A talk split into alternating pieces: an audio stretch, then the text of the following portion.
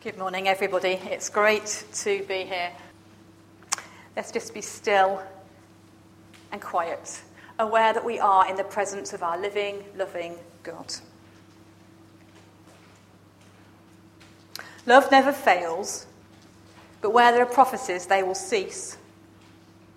Where there are tongues, they will be stilled. Where there is knowledge, it will pass away. For we know in part, and we prophesy in part. But when perfection comes, the imperfect disappears. When I was a child, I talked like a child. I thought like a child. I reasoned like a child. But when I became an adult, I put childish ways behind me. Now we see but a poor reflection as in a mirror. Then we shall see face to face. Now I know in part. Then I shall know fully, even as I am fully known. And now these three remain faith, hope, and love. But the greatest of these is love.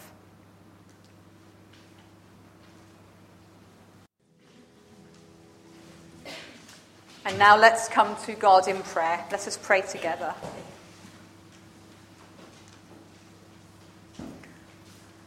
Holy God, wise beyond our understanding, we are in awe of all that you are. We cannot find words adequate to express our praises. Even the most elegant and eloquent phrases fall short of what we long to say when we look around us at the wonders of the natural world, at animals and birds, plants and flowers, we find that our day is brighter and our lives enriched. When we listen to lovely music or admire beautiful works of art, we find that our hearts are lifted and our minds thrilled.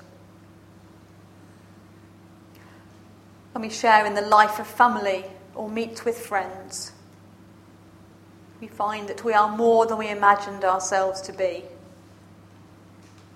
And all of this goodness has its origin in you.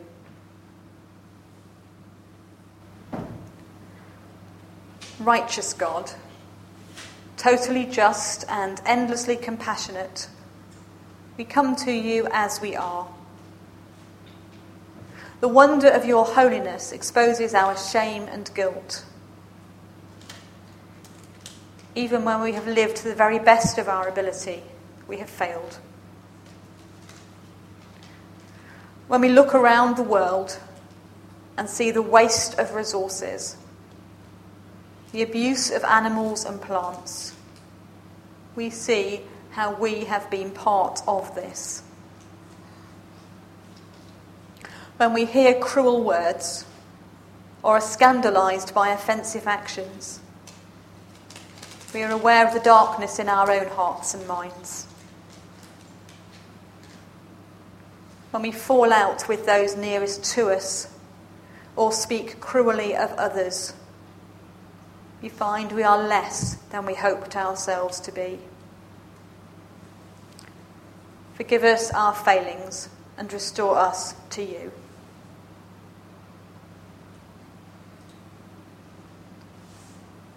Merciful God, you never give up on us.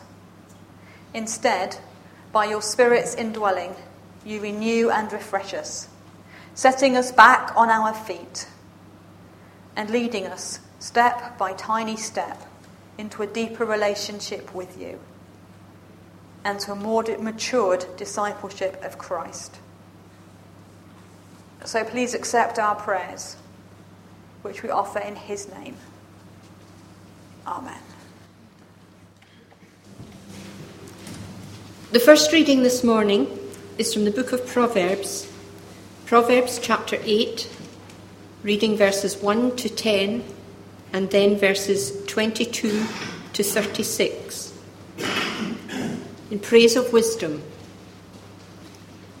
Listen, wisdom is calling out. Reason is making herself heard. On the hilltops near the road and at the crossroads she stands.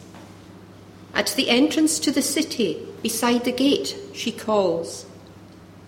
I appeal to all of you. I call to everyone on earth. Are you immature?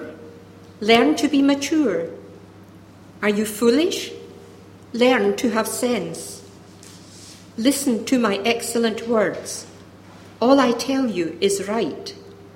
What I say is the truth. Lies are hateful to me.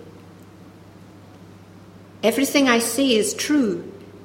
Nothing is false or misleading. To those with insight, it is all clear. To the well informed, it is all plain. Choose my instruction instead of silver. Choose knowledge rather than the finest gold. And at verse 22 The Lord created me first of all, the first of his works long ago. I was made in the very beginning, at the first before the world began. I was born before the oceans, when there were no springs of water.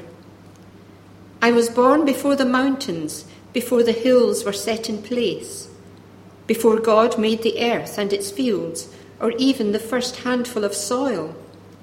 I was there when he set the sky in place, when he stretched the horizon across the ocean, when he placed the clouds in the sky, when he opened the springs of the ocean and ordered the waters of the sea to rise no further than he said.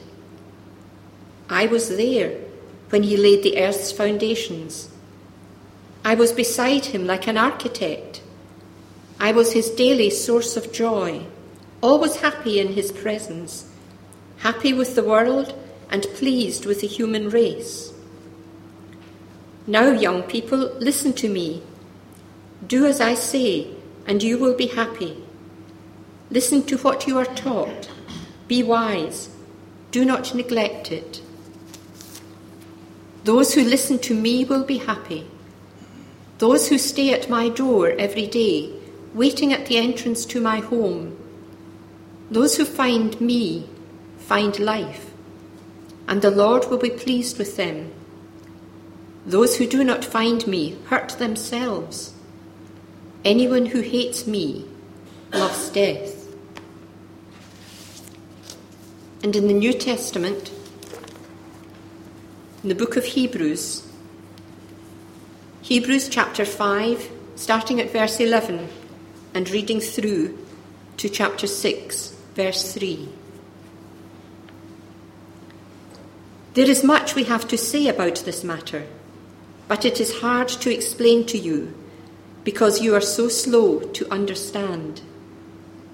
There has been enough time for you to be teachers, yet you still need someone to teach you the first lessons of God's message. Instead of eating solid food, you still have to drink milk. Anyone who has to drink milk is still a child, without any experience in the matter of right and wrong. Solid food, on the other hand, is for adults who, through practice, are able to distinguish between good and evil. Let us go forward then to mature teaching and leave behind us the first lessons of the Christian message. We should not lay again the foundation of turning away from useless works and believing in God, of the re- teaching about baptisms and the laying on of hands, of the resurrection of the dead and the eternal judgment. Let us go forward, and this is what we will do if God allows. Amen.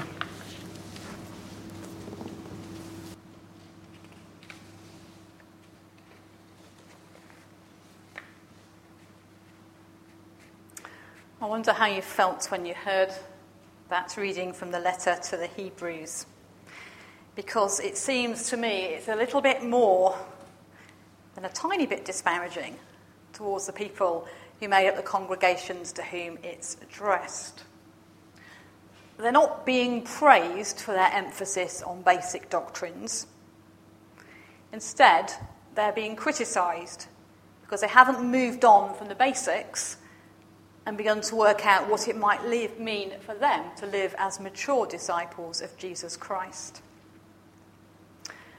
One of the real challenges faced by any preacher or anybody who tries to put together a preaching scheme is finding the right level.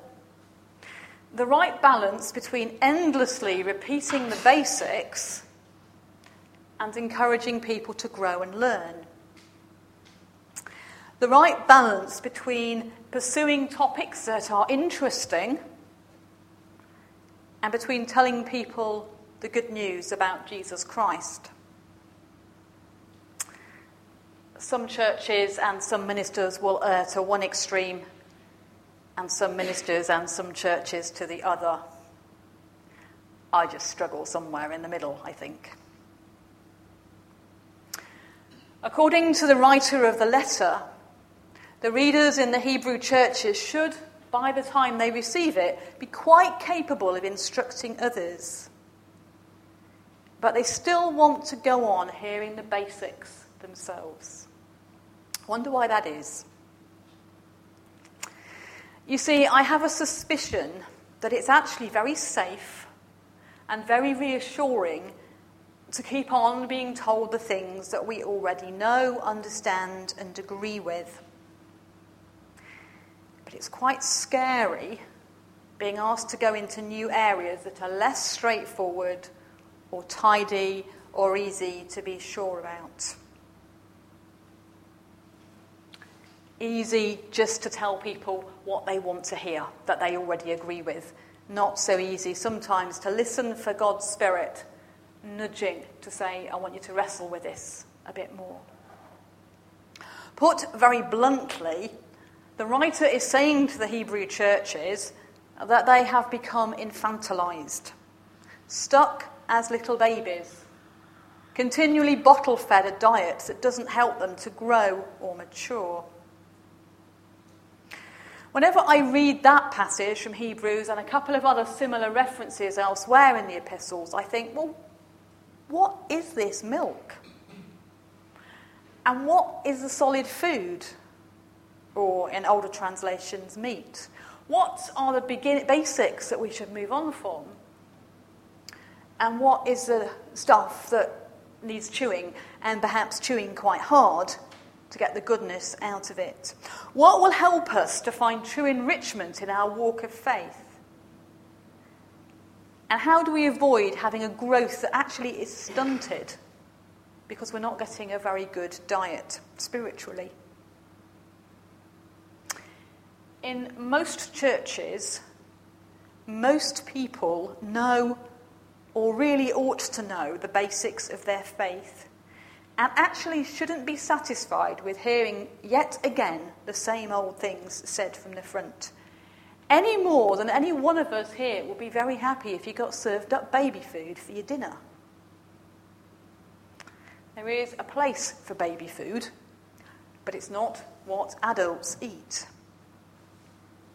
And it really is a challenge for the preacher to try and find the right blend between the easy to digest basics and the needs to be chewed over material for the experienced believers in Jesus. Over the last few weeks, we've begun to think a little bit about nurturing faith in children and in young people. We noted the role of the family and friends, the role of the faith community, we noted that the time comes when the transition to adulthood is reached and people have to be allowed to determine their own way forward, have to be allowed to challenge the assumptions of an earlier generation and to go on to build their own owned faith in Christ.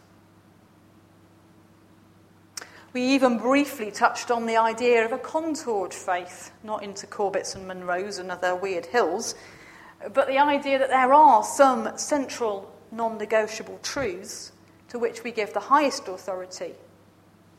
And there are other matters where quite sincere Christians may disagree and yet remain living in fellowship one with another.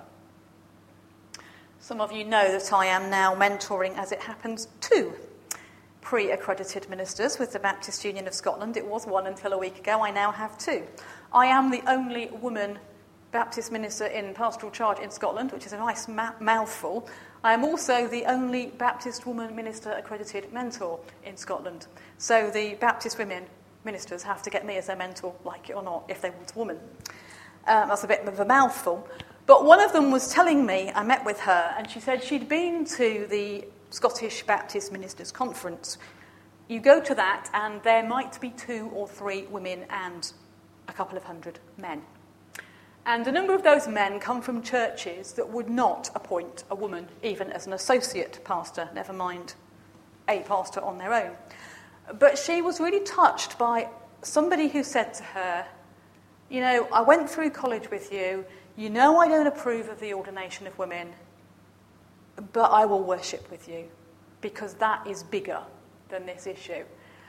And I thought, you know, that's her being very gracious and accepting that, and him growing up and saying, perhaps this is an area where we have to agree to disagree. Perhaps this is not central to our faith. Now, what we might think is central and non negotiable, and what we think is open to interpretation is probably something that could keep us going till the end of the age. But one of the challenges that we all face as we mature in our discipleship is how to develop an integrated worldview. In other words, how do we hold together what we do in an hour on a Sunday, usually in the morning, with what we do and experience the other 167 hours a week? Because for most of you, 167 hours of the week, you're not in here. I kind of live it, but for most people, that's not what you're called to do or to be. So, for example, how do we make our intercessory prayer more than mere wishful thinking? It's not good enough just to say, God bless the people in Africa, if it makes no difference to how we live. How do we take what we've discovered about the nature of God back into a world where suffering and injustice seem to be endemic? If we believe that God says, Love your enemies and pray for those who persecute you, what happens when we go out of that door and we meet the person who falls into that category for us?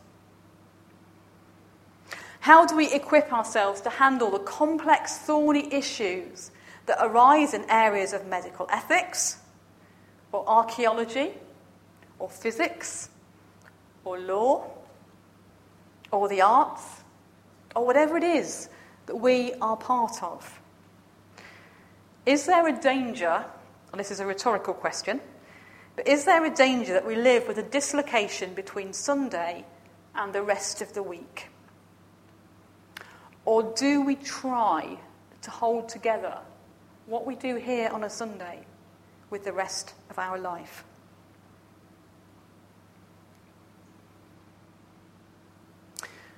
The book of Proverbs lies as part of what is called the wisdom literature of the Old Testament. At the start of the book, we meet two characters one called wisdom and one called folly. And one of the commentaries I have calls them Muz wisdom and Muz folly. I think they're trying to be trendy in 21st century in this particular uh, commentary. But two women, and each of those women stands on the street corner trying to lure people into her house. Now, I don't know how much this is culturally conditioned, but ladies who stand on street corners trying to lure people into their houses in UK usually have one thing and one thing only on their mind. But wisdom and folly are portrayed as two women standing on the street corner trying to invite people to come into their homes. And much of what they have to say sounds very similar. Both wisdom and folly offer a banquet, a banquet that will delight and meet the inner desires of those who come through the doors. So, how does a young person distinguish between wisdom and folly? How do you choose which of these invitations to accept? Because it isn't always quite as clear cut as we like to think. And if we are honest, with ourselves. I think that there will be everybody here who has at some point followed a path that, with hindsight, turned out to be foolish. And if you haven't, then I suspect there's a yet. Because I can remember being about 20 and thinking I was a very good, upright person and never made bad choices. And believe me, I've made a few bad choices in my life. Nothing exciting, nothing worthy of the news of the world, but, you know, things that actually were not terribly bright. So, how do we find the way of wisdom? How do we learn to learn so that we can mature in understanding, becoming adult children of God rather than perpetual babies? Assuming that we have grasped the basics of faith and made some kind of commitment to live as followers of Jesus, how do we nurture our faith so that it remains vibrant and meaningful through all the challenges and struggles of everyday life? It seems to me that we need to find a way of reading Scripture that allows us to relate the principles we discover from ancient literature to the real life issues of a 21st century scientific, allegedly postmodern worldview. We have to recognize that the scriptures were written in a pre scientific age by devout believers in Yahweh and later devout believers in Jesus who couldn't have imagined, let alone understood, so much that we take for granted if we look at the Bible to find out whether we should have electric light in our houses or whether we should drive petrol driven cars, we're not going to find an answer. It's just a nonsense. And yet, you know, there are people who do that. What we do find will be valuable principles as to how we think about using the earth's resources. We learn how God views creation, and therefore that should shape the way we use creation. The Bible won't give us neat answers to the limitations of appropriate forms of surgery. It won't tell you whether or not it's okay to have this or that procedure. Nothing in the Bible about transplant surgery or open heart surgery. Could have, couldn't, people couldn't possibly have imagined it, and yet it's part of our life. And actually, do you know, I think if we read carefully what the Old Testament says about people who are excluded from worship, we would be horrified. People with weak eyes, people with damaged genitalia, people who limp would not be allowed into worship. So, those of us with glasses on are better all leave now. We need to understand why it says what it says, not get so literalist that we miss the point that it tells us about God. We have to find this path between an unthinking literalism at one end and an unthinking liberalism at the other end. We need to take advantage of the very best biblical scholarship through all the ages to understand what the Bible is a library of writings selected by wise and spiritual men, and they were men in those days, several hundred years after the birth of Christ. Men who wanted to follow Jesus, who looked at these writings and said, Yep, that seems like a useful one. We'll have that one. We believe God speaks to us through that. Not so sure about that one. It's not something that arrived neatly packaged from heaven in the NIV or the KJV or any other translation. It actually is a library of books, originally in Hebrew, and Greek. And it was written for real people in a real historical context with real issues of what it meant to live in relationship with God or with Christ. We have to remember they didn't understand biology or physics or geography as we do today. They were not just people like us in fancy dress. I, I read some stuff on church history by Rowan Williams, and he has this lovely expression that that the Victorians were not just like us in fancy dress, and the medieval people were not just like us in fancy dress. They actually thought differently than we do because they didn't know the things that we take for granted. We can't, therefore, read the Bible in the way we would read a recipe book or an instruction manual. It's not written about our world, it's written to speak in to the world through all times.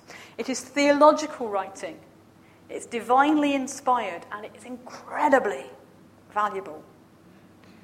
But we're not going to find once and for all knockdown proofs in there. What we find is timeless principles to inform our thinking and to shape our living. So much for how we approach Scripture. But what about the other things that we read and see? The other places that we gather information from? If you believe, as I do, that God leads and calls people to all walks of life, including the natural and social sciences, the humanities and the arts, then it follows that God can speak to us through the discoveries that these people make. It's an often forgotten truth that many of the experimental scientists and astronomers we read about in history started their work to try and better understand the wonders of God's world. Cosmology, genetics, and so on owe an awful lot to the men of faith who pioneered them. But we do need to have a note of caution when we engage with ideas from the secular world, because each writer or researcher has their own agenda and their own worldview. We should no more accept unthinkingly the ideas from sciences or the arts than anything else. We shouldn't just accept everything we read as undisputably true. Our intelligence and our intellect are both gifts from God to be employed in the whole of our life. I don't know about you, but occasionally on television I will see a documentary about something I know about, and I cringe at the things that are wrong. And then I wonder what else is wrong in the things I know nothing about. Everybody has an agenda in what they say, and we have to try and be, as Scripture says, wise as serpents while still being innocent as doves in all our engagement.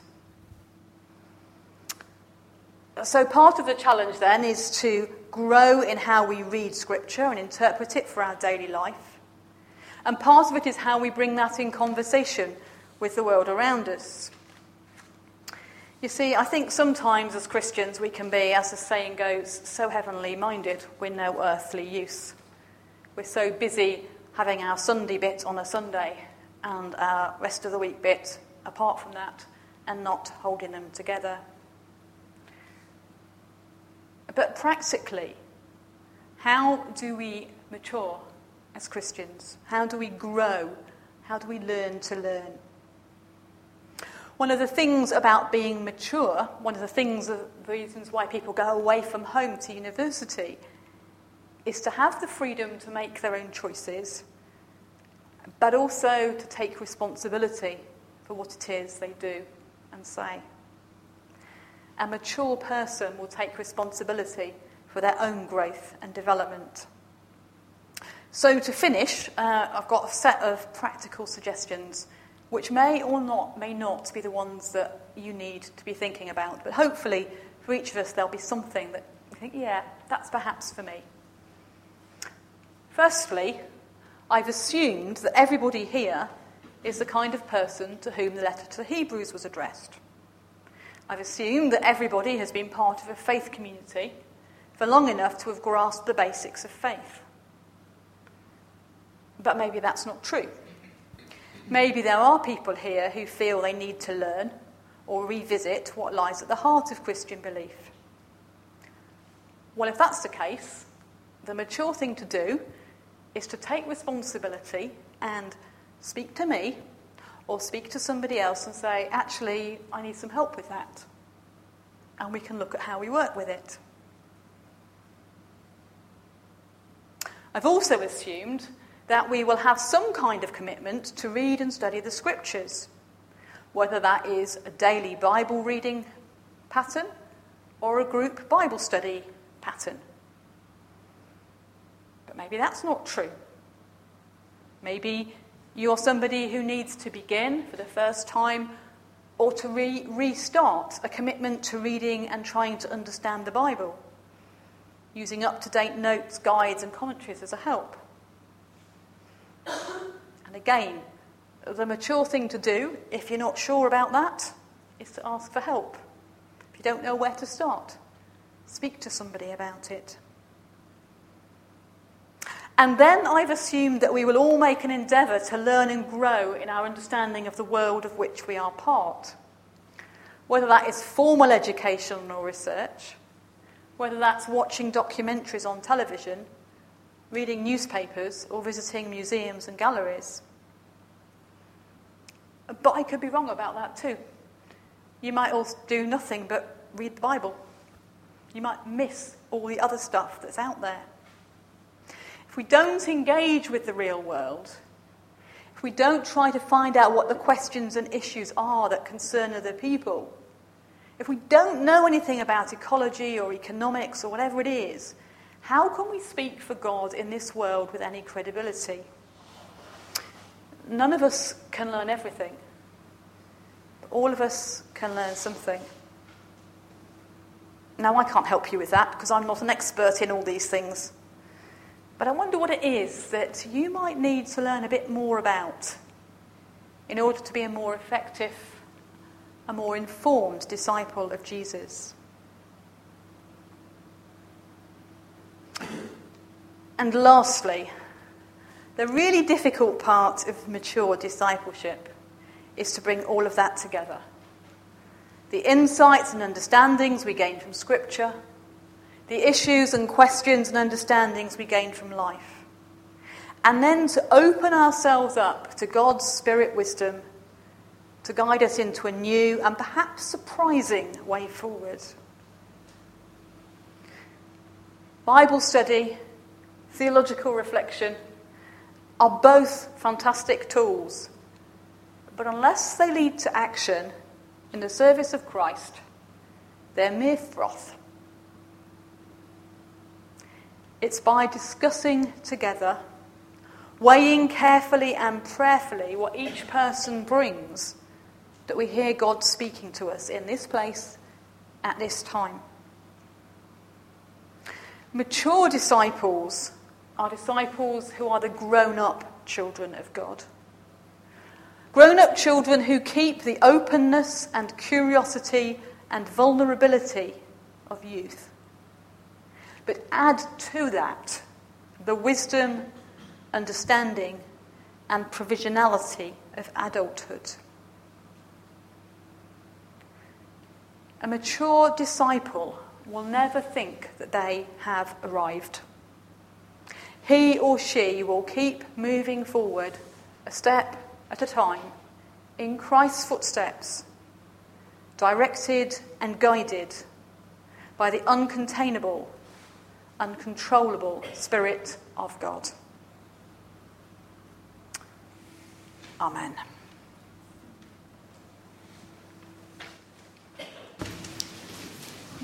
Two images from our news this week caught my attention.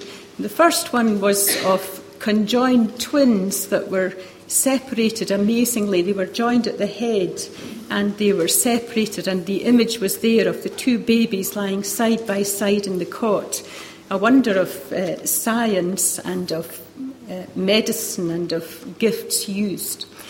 And then another image of two children caught my attention, and these were two children that were put in a cage to fight, and people were betting on who would win this fight. And it seemed to echo the potential for good and the potential for harm that there is in this world. And as we bring our prayers for others, um, that was the thought that I had in mind. The psalmist writes The earth is the Lord and everything in it, the world and all who live in it. And so we bring our prayers for others. Let's pray together. Loving and living God, even the most mature and wise and educated among us sometimes find this world confusing and perplexing and often even difficult to know how best to pray for it. And yet we rejoice that this is your world, created by your hand, sustained by your power, guided by your purpose. So now we bring it to you. We pray for peace, that world leaders may work to reduce confrontation and to promote dialogue. And we think particularly of the present tension between Israel and Palestine and of the various hotspots of unrest in the Middle East and North Africa.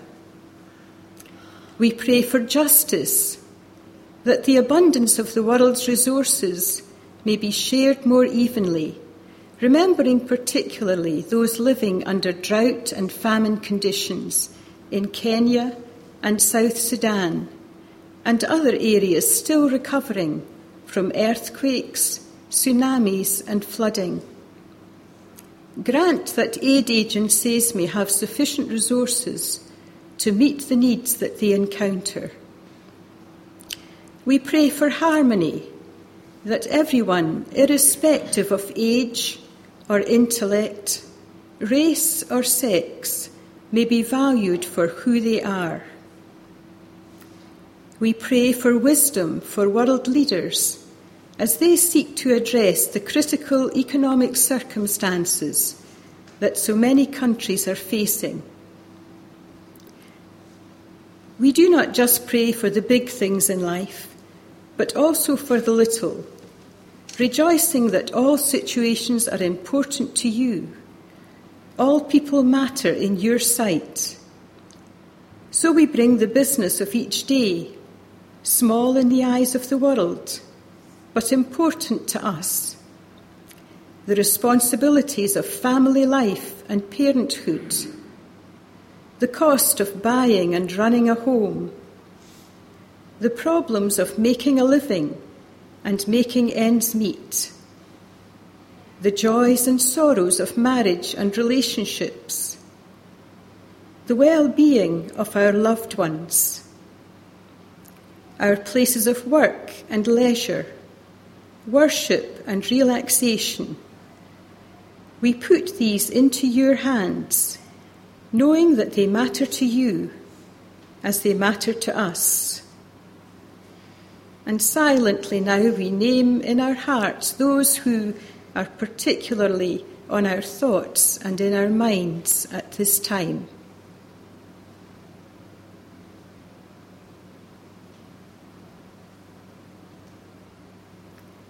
Loving and living God, we rejoice that you are involved in our world and involved in our lives, not distant and remote, but seeking the good of everything you have made. Gratefully, we put our trust in you through Jesus Christ our Lord. Amen.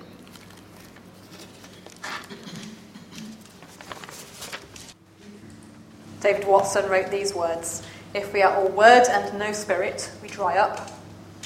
If we are all spirit and no word, we blow up. Both word and spirit, we grow up. Gracious God, Creator, Redeemer, and Sustainer, help us to grow in maturity, living with the tension of the Word and the world, the Spirit and the mind, that all we do may bring honour to Him whose name we bear, even Christ our Lord, today and every day. Música